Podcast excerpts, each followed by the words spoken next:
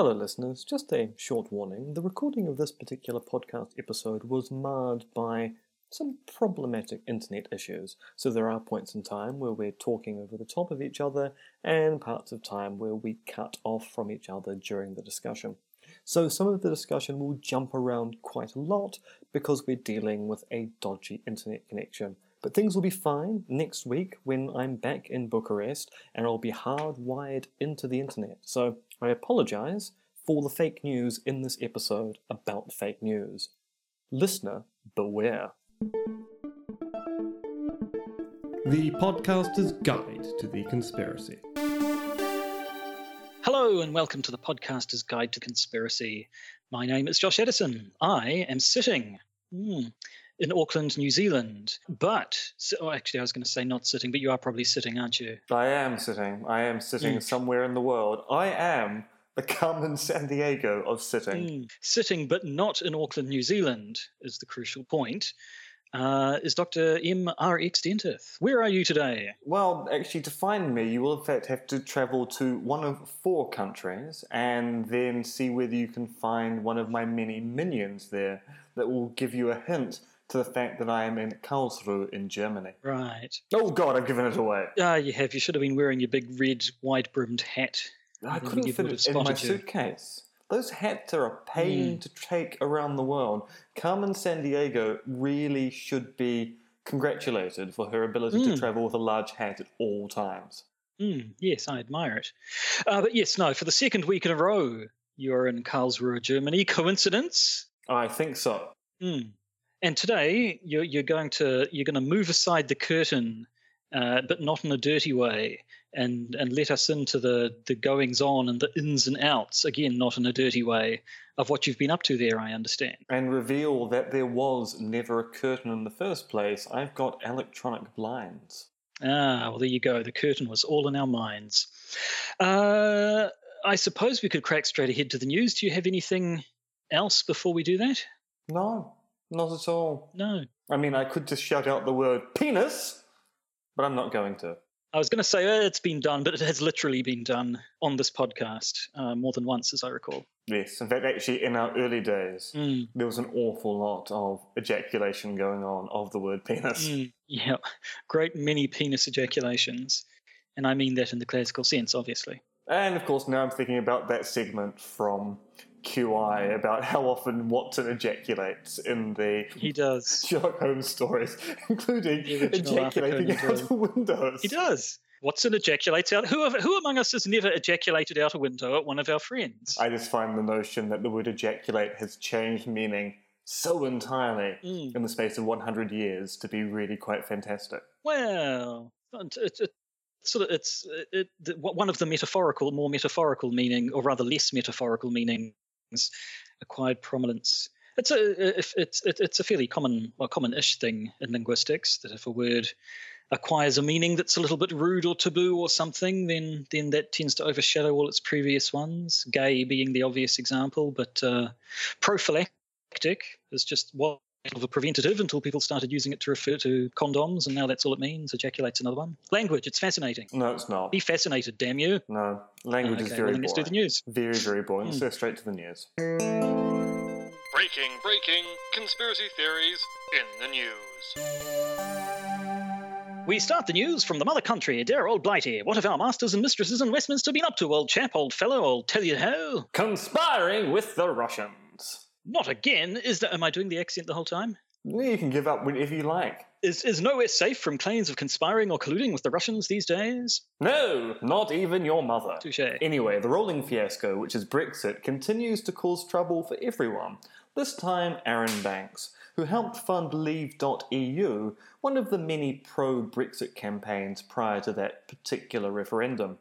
Banks, who met with Russia's UK ambassador three times in 2015 and 2016, uh, discussing Brexit and Donald Trump's election campaign, has admitted the Leave campaign used fake news because they were running a campaign deliberately aimed at making fun of people.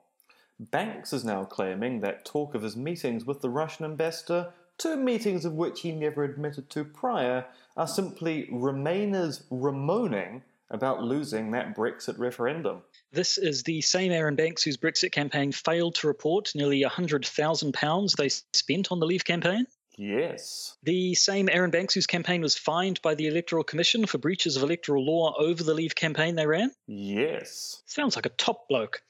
We should not besmirch his character uh, any further. Meanwhile, we should get to the bottom of the deep state plot to stop Russians from being able to protest and rally in the streets of Washington, D.C. Ooh, sounds juicy. Do tell. USA Really is an offshoot of Russia's federal news agency, and they wanted to run a rally celebrating Donald J. Trump's birthday. He's one of those US President Malarkey fellows, isn't he? Allegedly. Anyway, they applied for a permit to hold their rally, but the permit they applied for was a film permit, which was rejected as the authorities looked into their application and told them that they should have applied for a permit for a rally rather than for the filming of an event. Uh, so USA Really is now claiming this is part of a deep state plot to stop Russian media interests from rallying in support of a US president. Scandalous. A conspiracy by the deep state to stop Russian interference in US politics. What has the world come to? Indeed. Add to this a recent and unsubstantiated rumour that Donald Trump likes to tear up all his paperwork, and things in the US are looking decidedly weird at the moment. Actually, on that paperwork issue, there's something quite nice and illustrative about conspiracy theories right there. You see, even if we end up being agnostic about that particular assertion being true, it's one of those things which feeds into conspiracy theories about Trump generally. The Obama administration was known for its very careful handling of paperwork which crossed the president's desk or was touched by him, given there is a requirement such paperwork is archived. However, the Trump administration is not known for its careful procedures, so it seems plausible to people that Trump would be the kind of person who would screw or tear up paperwork when he's done with it which I guess supports either the notion the administration is either incompetent when it comes to data retention or conspiring to keep the information the president knows about secret. Precisely. The fact the story ends with the sources claiming that they were then paid to piece together torn up documents with sticky tape just makes it all the better, since it suggests there are forces in the White House fighting back against Trump and what he stands for. Conspiracies upon conspiracies. What will they think of next? And now, grunge news. Josh, you're the only person in this duo who A. owns a flannel shirt and B. thinks music in the 90s was any good. So you can take the lead on this one. Thank you, Ian. Uh, now, I, I, I think Ian thinks I don't read these scripts in advance. I do read them, I'm just too lazy to alter them. So, bearing that in mind, I say this of my own free will and not because I've been scripted to, but the 90s were pure horseshit and nothing about them, and nothing was any good. Indeed, I will go burn my flannel shirt as soon as this recording is finished. But before then, some news about Kurt Cobain's guitar and Courtney Love. That was very, very sincere sounding. Although I should mm. point out that Hole was pretty Meant good. every word. Damn good, actually. Mm. nothing about the 90s was good, nothing. So, the daughter of Kurt Cobain and Courtney Love, Frances Bean Cobain, had an ex husband, Isaiah Silva, who has filed a lawsuit against Courtney Love.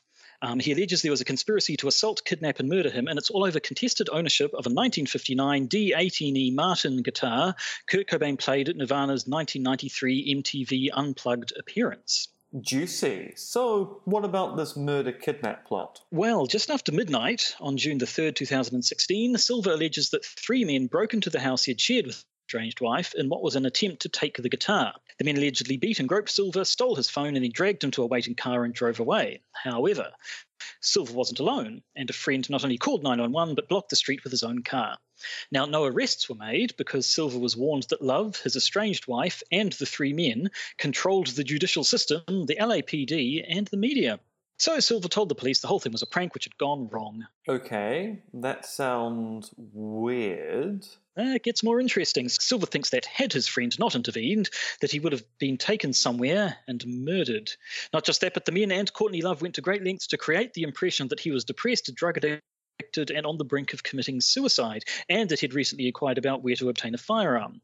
Silva's claims someone hacked his iPhone's message app in order to text falsified suicidal remarks to a friend an episode he found so unsettling he reported it to police. Well, this gets grander and grander. And this is all about a guitar. Yes. Um, basically, Silva claims Frances gifted him the guitar. Courtney says this isn't true, and the guitar was never her daughter's to gift anyway. However, he's recently managed to secure ownership of the guitar through the courts, and this new lawsuit seems to be related to that struggle. Any references to the death of Kurt Cobain? But of course, Silva claims Kurt's mum, Wendy, told him that she thought Courtney was involved in the suicide of her son. Well, that's quite the story. More proof, I think, that the 90s are still causing harm to all and sundry. Let, let that decade burn in hell. Now, I would like to point out to listeners who don't watch the video version of this podcast, in the video version of this podcast, you will see myself cracking up at particular points where I force Josh to say things against his will. But of course, in the podcast version, I can quite easily remove my laughter from that and make it sound as if everything was very serious indeed.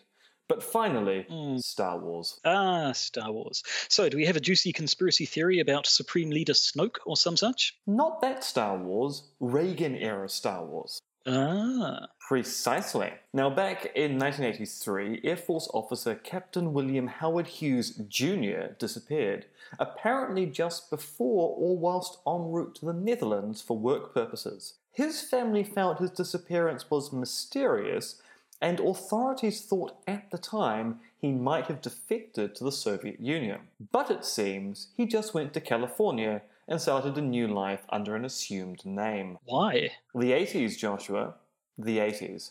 As frightening a place to be alive as the 90s, worse even, atomic war was always just around the corner.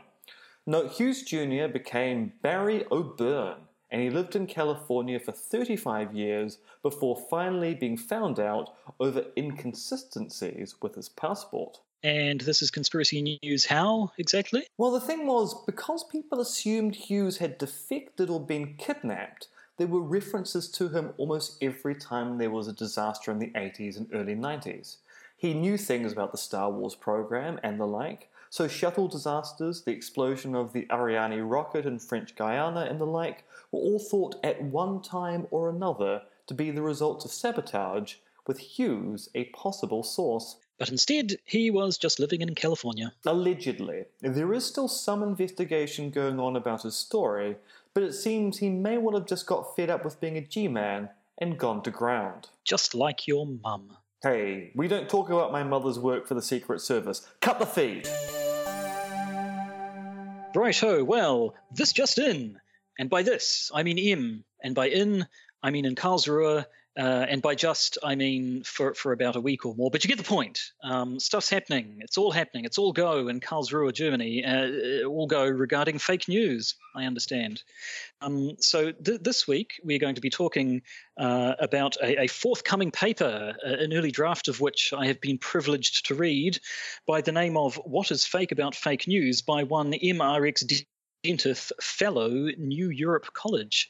Um, I guess before we get into the paper, can you tell us a bit about the New Europe College and the, the hijinks you've been up to with them? Well, it's in Europe, it's a college, and it's new. What more do you need to know? Uh, so, the New Europe Well- College is an advanced research institute in Bucharest, in Romania. It was set up just over 20 years ago now. It essentially was a kind of offshoot from the University of Bucharest. So, long story short, 20 years ago, certain members of the University of Bucharest thought that the university wasn't producing adequate research, and so they sought external funding to start their own private research institute, which has maintained itself. I should point out that no matter what the founders of New Europe College thought at the time, the University of Bucharest now is a, a first class world standard university. It has a very good placement record of its PhD students into good positions elsewhere around the world. So you wouldn't need to start the New Europe College now, but that's where I'm resident. It's an advanced hmm. research institute, and I am one of its fellows. And that's fellows with a capital F because that is a title. It is, and it is in in your capacity as a fellow of the New Europe College that you're in Karlsruhe at the moment, is it? Basically, yes, I'm a visiting fellow here. Uh, so there are all sorts of. You could describe me as a non-stipendiary visiting fellow at the debate lab at KIT. So I'm here for two weeks talking with the people here about conspiracy theories, secrecy, and fake news. And because I was meant to be presenting a paper on fake news at a conference in Bucharest whilst I was away, and logistics of going to Germany, going back to Romania to give a one day, to give a one hour talk, and then coming back to Germany really didn't work out. I'm presenting the paper as a written submission to their proceedings and that's what I'm working on whilst I'm here in Germania. Fabulous. So, um, it's what is fake about fake news? Um, no, no surprises for guessing why a person would be talking about fake news in this day and age. But um, m- maybe this is an obvious question. But what exactly is the problem with fake news then that you're investigating? So the problem with fake news appears to be its centrality to certain kinds of contemporary political discourse. So, fake news has been with us probably for as long as there's been news. There's always been a situation where people have presented stories as news stories and they've been presented in such a way to deliberately mislead some target audience.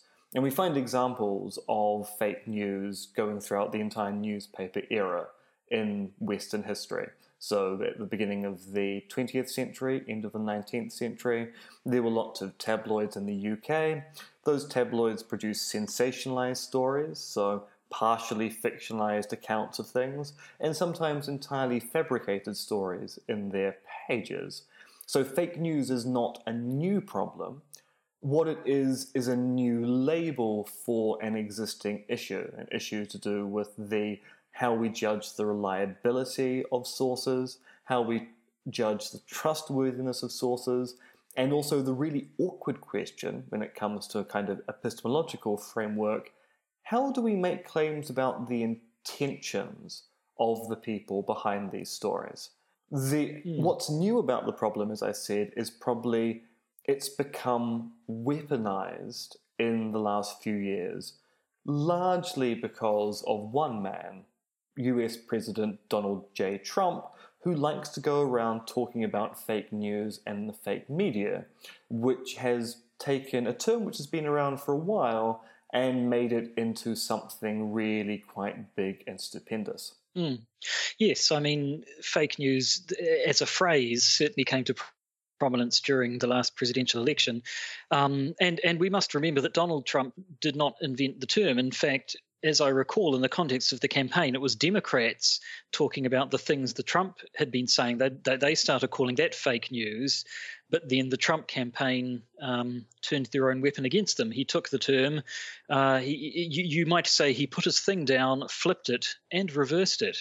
Uh, if Donald Trump is worthy of, of mentioning in the same breath as Missy Elliott, um, and and but since then has has uh, kind of taken ownership of the term. And in fact, didn't he try to sort of copyright suggest he was going to copyright the term fake news at one point or something. I'm sure that I'm sure that was one of the many things he said. But... There was, I, I do remember something along those lines of trying to make the claim that mm. he at least invented the term, which as people pointed out, no, there's prior art by mm. the hmm. Democrats, mm. but also the Democrats themselves got it from left wing media analysis from the 80s and 90s. So you find the term fake news appearing in academic works, and it's very much a left wing attack on right wing news. What's interesting about what Trump has done is that it's almost entirely reversed now. Um, so it's not.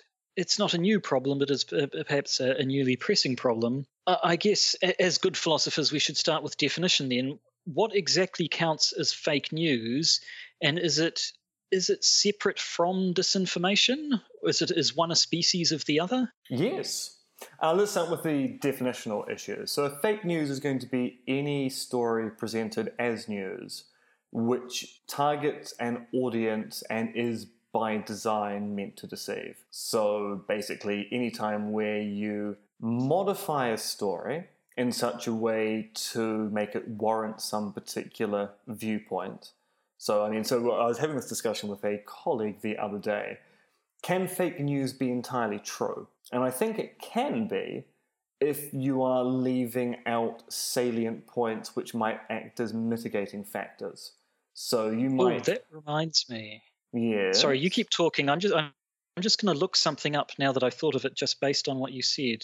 Excellent. Well, I shall. So yeah. So I think it is possible to have a, a fake news story which is entirely true, but actually misses out on salient details which explain certain features. Now, so I was having a discussion with Gregor Betz at KIT here, and he was talking about the way that the inauguration crowds were reported at Trump's inauguration. And it is true the crowds were smaller than that of Obama's first and second inauguration. But if you leave out salient details about the weather forecast of that day, then that goes some way to make the story seem more fake than it is. So if you are aware ahead of time that there were heavy showers forecast for that day, that then suddenly explains why people were less likely to be at that inauguration. Well, the weather forecast for Obama's first and second inaugurations were for good weather, which thus encouraged people to go out there. But the kind of fake news we tend to be concerned about are cases where the story contains fabrications or is entirely fictitious. So that's the fake news stuff. But of course, what's also interesting, because it's kind of a first order issue, is the second order issue, which are, of course, allegations of fake news. Because alleging something is fake news doesn't tell you it is fake news.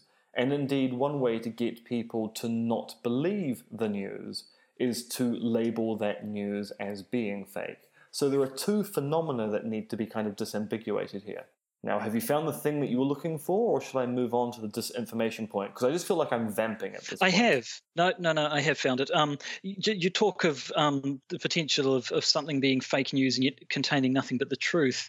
Reminded me of the case of the slander, the slandering of Claude Pepper. Now, I don't know if the story is actually true or not, but it's a story that's been around for a long time. Um, it was a, a 1950 congressional election, uh, one George Smathers was going up against Congressman Claude Pepper and supposedly gave a speech. Um, the, the implication being that he was sort of talking to a bunch of, of ignorant country bumpkins, but um, he gave a speech where he alleged that uh, Pepper's brother was a known Homo sapien, that his sister was a practicing thespian. He accused Pepper of matriculating into college and claimed that he practiced celibacy before marriage. Again, that sounds a little bit too good to be true, but um, it, it, it immediately popped to my mind as a case of a person saying things that were entirely true. Um, but meaning them to have a, a negative effect on its audience. History, eh? Sometimes it's lies. Ooh, I like that example. Please send me through. Mm, I'll, I'll send it to you. Yeah, because I would. I'd like Mm. to use that because. Yes, I mean, what a terrible thing to matriculate into college. I mean, Mm. actually, that sounds Ah. quite sinister. yeah. I, don't, I, I just just uh, the, the first page I came to had a few idea questions of whether or not it's true, and no one seems quite certain about it, and pointed to other examples such as a uh, a, a fictitious speech from Mad Magazine where someone talks about someone subscribing to a phonographic magazine and um, practicing nepotism with his sister-in-law. Uh, but but yeah, anyway, it's a, it's an interesting idea. But um, carrying on from definitions, though, so I mean, this is a this here is a podcast about conspiracy theories. You yourself are an academic uh, specializing in conspiracy theories, and here we are talking about fake news. Um, does fake news necessarily, or at least in general, imply some sort of a conspiracy? Fake news itself, not necessarily. The allegation of people producing fake news often does imply a conspiracy. So think of Donald J. Trump talking about fake media, fake news outlets, and fake news.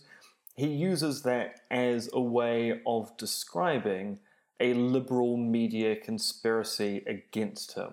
So the allegation of fake news often does contain within it a conspiracy theory. Yeah, and that, that kind of gets to the center of, of a lot of your paper is that there, there, there are actually two problems here when we're talking about the problem of fake news. One is the actual production and, and dissemination of fake news deliberately or, or, or uh, um, unwittingly, and especially in terms of the spreading of it.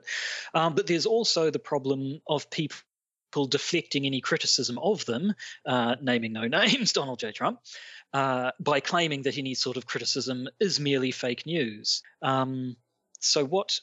What, what what what do we think basically about the sort of dual nature of this problem? Well, I think it's a interesting case of how labeling something can make it automatically appear to be a problem.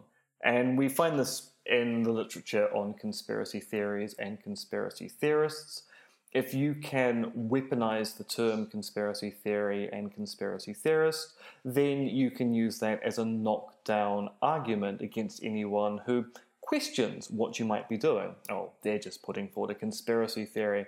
No, you shouldn't believe them. They're just a conspiracy theorist.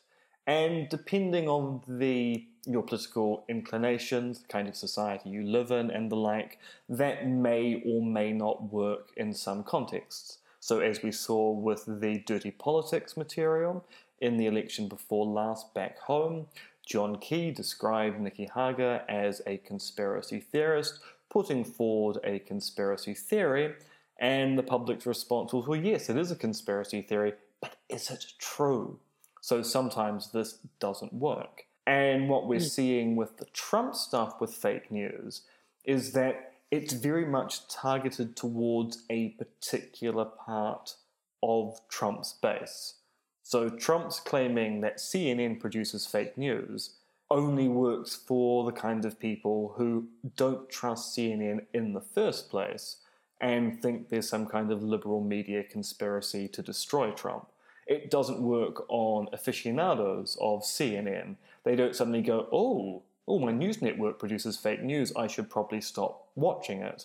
They end up going, no, no, that's just Trump doing his thing. Right. And so I guess the question, um, what what can we do about this? Uh, in the draft of your paper that I read, you, you kind of hadn't got up to that point in the paper yet. There's just mention of polite society. So can you fill me in on your um on what's what's percolating in your brains about what we might do about the problem of fake news? I think part of the problem of fake news and I was having this discussion with Gregor the other day. I think also part of my solution comes from the weird kind of media landscape we have in Aotearoa, New Zealand. So I think it's fair to say that in our home country, we really only have one newspaper of note, which is the New Zealand Herald. Mm. I mean, there is the press, uh, there's the Otago Daily Times. There are other smaller newspapers available, but they don't have much in the way of circulation. Whilst the Herald is available everywhere. And we only have two major TV stations with competing news bulletins. So we have an almost complete lack of diversity in our media space. And that means that we have a kind of malformed media, which tends to be fairly pliant and supplicant to whatever the government says. So it's it's a fairly well known feature that when National are in charge, the Herald is very pro national and anti Labour, and when Labour are in charge, the Herald ends up being fairly pro Labour and not as accommodating to National because there's a kind of institutional buy in going on at that particular point in time. If you want to be able to report what the government is doing, then you need to be on the good side of the government. You need to make sure you've got access to ministers, you're going to be able to go to briefings and the like. You can't take a stand against any particular political position because then the government of the day can go, well, we just won't deal with you. And because there isn't any other competing newspaper interest that points in the other direction, our one newspaper has to go, well, we just have to make sure we're always on the good side of whoever is in charge at any particular point in time. And that kind of creates a false sense of politeness that whenever the government speaks, newspapers go, uh huh, yes, uh huh. Well, thank you, Minister, for your time. Whilst it actually would be quite good to have a media landscape which actually is slightly antagonistic to claims of this particular type. So I have a feeling that my proposed solution does come ever so slightly from the weirdness of the media landscape we have in Aotearoa. But certainly, it's true that certain news networks in the US absolutely lap up Donald J. Trump's claims of fake news. So if you look at Fox and apparently Trump's favorite show, Fox and Friends, as soon as Trump makes some claim about the fake media this, the fake media that, the people or the hosts, I don't know whether the hosts on Fox and Friends are actually people or whether they're just very elaborate media robots, they end Mm. up going, oh, yes, it's terrible what CNN is doing or MSNBC is doing. That's just more fake news from those liberal media outlets. And once again, that's a kind of weird politeness that's going on here, which is that as soon as the boss says something, we go, uh huh, yes, thank you for your time. Whilst if we kind of ditched that politeness and actually engaged in the robust cut and thrust of democratic debate, claims of fake news wouldn't have as much power. That's not to say there wouldn't be fake news, but alleging something as fake news and using that as a knockdown argument against someone's position wouldn't quite work because you'd go, yeah, I mean, you're saying it's fake news, but but is it? Which is what we saw with the whole Nicky Hager John Key thing. John Key tried to use a weaponized form of the term conspiracy theory, and the New Zealand public went, mm, but is it? Is it? Is it, Mm. Josh? Uh, yes. No. Hang on. What was the question? Is it a conspiracy theory or is it true? Actually, yes. Yes to both. Is it no? Can I change my answer? Will this affect my final grade? It will affect your, your final grade, but I gave you your final Shit. grade before the podcast even started. Okay, well, that's all right then. Um, that makes sense in terms of New Zealand, although the um, the US media landscape, as, as it appears from here, would appear to be extremely combative, um, and yet fake news is kind of where where it's really blossomed. That said, though. The, the left wing media who get called fake news do seem to be a little more more supplicant, if that's the right word, and the, the the right side, especially the Fox News, do seem to be definitely a hell of a lot more antagonistic. So, as part of the problem there, there isn't enough balance. Uh, that one side is more polite than the other, or what do you think is is, is going on in that particular landscape? So I think something really quite interesting about allegations of fake news, because of course Donald J. Trump isn't the first person to allege that certain news networks produce fake news. Alex Jones has been making claims about media producing fake news all the time. And what's interesting is that if Alex Jones claims, for example, that CNN is producing false news reports about X, Y, or Z, CNN does not feel the need to respond to Alex Jones. Alex Jones is a prominent radio online host with a tendency to engage in conspiracy theories. He's got a fairly big presence online, but he's not big enough for news networks to go, oh, we must respond to what Alex Jones is saying about us. Trump, however, being leader of possibly the world's only remaining superpower, making claims about fake news and fake media is the kind of thing that CNN needs to respond to. And the kind of response they give, as you point out, is more of supplication than it is of aggression. So, whilst there's a kind of pushback against what the president says, by and large, what they try to do is get on the right side of Trump. And that's the kind of weird politeness to these particular claims that we should be resisting. I've heard it said that um, the US system, and indeed most of the the systems in the in the polite Western world, um, lean quite heavily on the notion of shame. That if a person is caught doing something wrong, uh, society shames them. They feel ashamed and. and and are therefore motivated themselves um, to do something about it. Where, but this the whole system falls apart when you're dealing with people who have no shame and who being confronted with uh, having told a total lie rather than going oh god yes you've got me fine i you know i i, I done wrong and i'll um i'll fall on my sword or whatever instead double down and just say hell no that's you know who who are you going to believe me you or your lion eyes um, the, the, there's a reference to the Shaggy song. It wasn't me in there somewhere, but I can't quite get it out of me at the moment. Um, so it certainly seems that yeah. The, the, they, they've managed to game a fairly significant societal institution by themselves uh, uh, not buying into what I guess you could call a form of politeness. So, yes, perhaps the only alternative is to be less polite back. And of course, this actually speaks to a big issue with fake news in general, which is making claims about the intentions of the actors behind it. So, there is a question here as to when Donald J. Trump makes claims about fake media and fake news, is he sincerely trying to convince people, or is he just completely agnostic about the truth of his claims? Because if it turns out that he's just saying things for political or pragmatic reasons, and he's not, he's actually has no attachment to the truth of the claims he's making.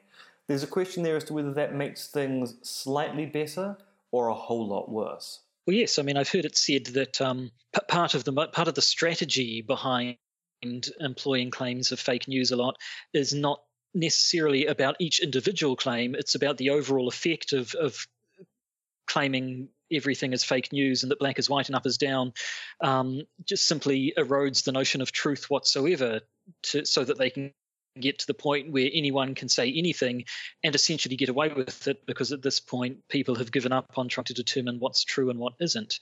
Um, certainly, when I, I, do get the impression from Trump that he simply says whatever pops into his mind at the present moment that he thinks is, would be the most advantageous thing to say, even if he then goes and contradicts himself 30 seconds later.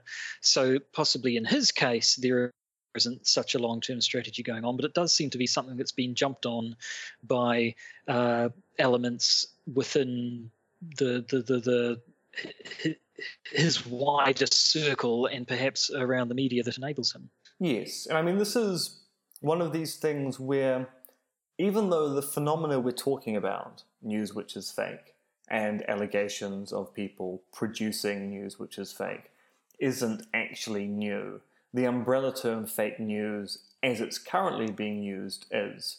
And so academics like myself are trying to work out a way to talk about the phenomena and get to the root issues. Because in the end, I don't know that we'll be talking about fake news and allegations of fake news in 10 years' time. I mean, because the issue is a lot older than the umbrella term, presumably the term fake news will slip out of the political lexicon in a cycle or so, and we'll just go back to what the base issue is, which is trustworthiness, reliability, and the intention of actors. But at this particular point in time, it's a fairly interesting phenomena to try and work with. And it's a great way of showing how you can apply epistemology to contemporary public debate. Indeed. Well, Dr. Dentith, that's about all we have time for. Uh, it just remains for me to say, mm, yes, Mm, thank you for your time. Uh, do you have any closing remarks? Yes, all of what I said was fake news. Right. Oh, well, I, we, have come to the end of another episode. The internet has been slightly ropier than usual throughout this. So the audio seemed fine, but the video. Actually, really quite ropey. They come out a little fishy. Yeah. Yeah. So we'll just have to see. I'm sure we can put something together. But otherwise, you're, you're back in Romania from next week, are you? I am indeed. I return back to Bucharest tomorrow night. Indeed. Well, in that case, it'll be business as usual ish again until you're back in New Zealand, I suppose. That's true. So until next week, I don't see that there's anything left to say Then goodbye. And once again, everything on this podcast was fake news. What I really meant to say was hello. Buenos Aires, Dia mm. con Diablo, hijo. Goodbye. Goodbye. You've been listening to the podcaster's Guide to the Conspiracy. It is written, researched, and performed by Josh Addison, aka Monkey Fluids, and MRX Dentith, aka Conspiracism on Twitter. This podcast is available where all good podcasts can be found, as well as iTunes, Podbean, and Stitcher. It can also be watched on YouTube. Just search for the podcaster's Guide to the Conspiracy, or, if you happen to be technophobic, consult the auguries. You can support the podcaster's guide to the conspiracy via our Patreon page, as listed in the podcast description, or just by searching for us on Patreon. You can also support us via the Podbean patronage system, if that is more your style. You do you. If you want to get in contact with us, why not email us at podcastconspiracy at gmail.com or find us on Facebook. And remember, they're coming to get you, Barbara.